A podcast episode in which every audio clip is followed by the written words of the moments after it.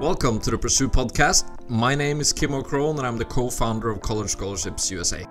And I'm Truls Olivier working as a sports consultant here at CSUSA.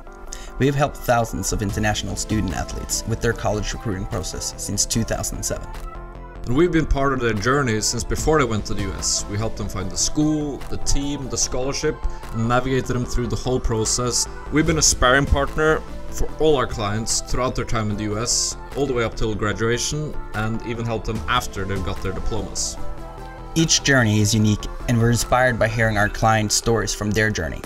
The fun stuff, the challenges, the doors that have opened, and how they've developed. In the Pursue podcast, we'll talk more with our graduates, hear about their journeys, but hopefully also inspire you for what opportunities you will get from your college journey. Every day, we help driven people pursue ambition at CSUSA. Now it's time to hear these stories, and we hope you really enjoy them.